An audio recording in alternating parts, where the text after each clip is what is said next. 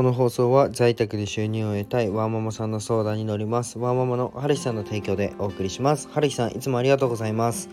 えー、おはようございます。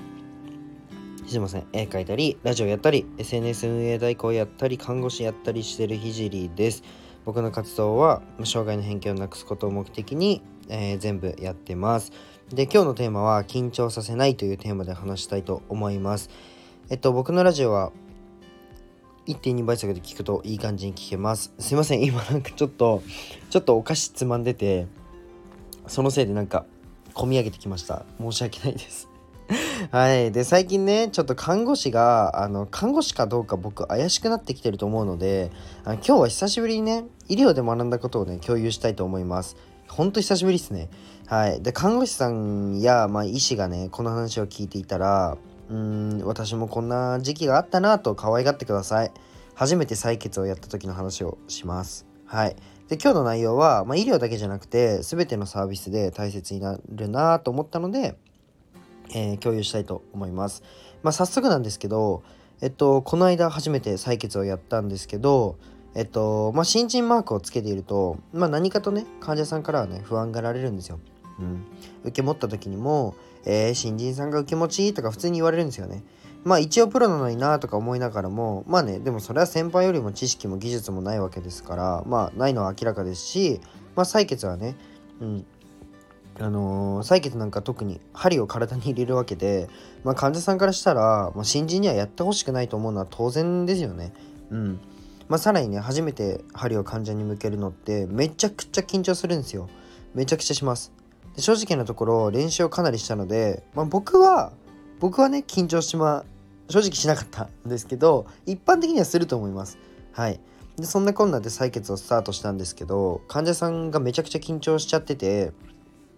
なんか「えこの子で大丈夫?」っていう風に先輩に言っててあのー、まあそんな感じで新人さんにはやらせないでよというのが本当に伝わりました。でねあのー、そのままね「いやでも」って言って刺すこともね可能なんですけど、まあ、このまま刺したらまあね苦痛の気持ちが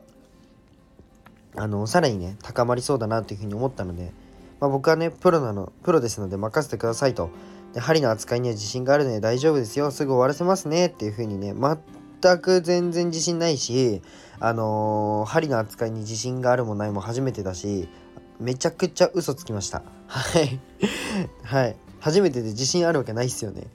でもまあ練習してて自信があるっていうのはあるんですけど、まあ、患者さんに向けるのは初めてだったので、まあ、患者さんはねでもそれならよかったっていうふうに安心して採血にあの望んでくれて、まあ、終わった後もなんか痛くなかった本当に上手ねというふうに言ってくださって、まあ、正直ねあのコミュニこの全文というかコミュニケーションがなかったら多分どんなに痛くなくてもこの発言はなかったと思います。でもまあ相手をねお客さんをまあ、クライアントさんを緊張させないってめちゃくちゃ重要なんですよ。まあ僕は看護師以外にも、まあ、事業をいくつかしているので、まあ、すごく実感しています。特にね SNS の事業をしているとなんか詐欺みたいとか怪しいとか本気で思われるんですよね。もう令和3年だぞと心で思いつつも、まあ、緊張をほぐしていくのはとっても大切だと思います。まあ、ちなみにね税務署に申請を出してやってる事業ですしまああのー契約書なんかは必ず PDF または実際の紙で作りますし、詐欺なんてできないんですけど、割と言われるんですよね。はい。面白いですよね SNS ってだけで、なんかネットってなると詐欺になっちゃうのかな。ちょっとよくわかんないんですけど、僕は。まあ SNS 以外でもそうだと思います。まあ、初めて入るね、えー、個人経営の飲食店にしても、まあ、フレンドリーで緊張がないお店の方がいいっすよね。うん。まあ、緊張を取るというのはとても大切だと思うので、まあ、お仕事ではい、やってみてください。まあ、学生なんかは、部活、あ、そう、学生にこれ転用できないかなと思って、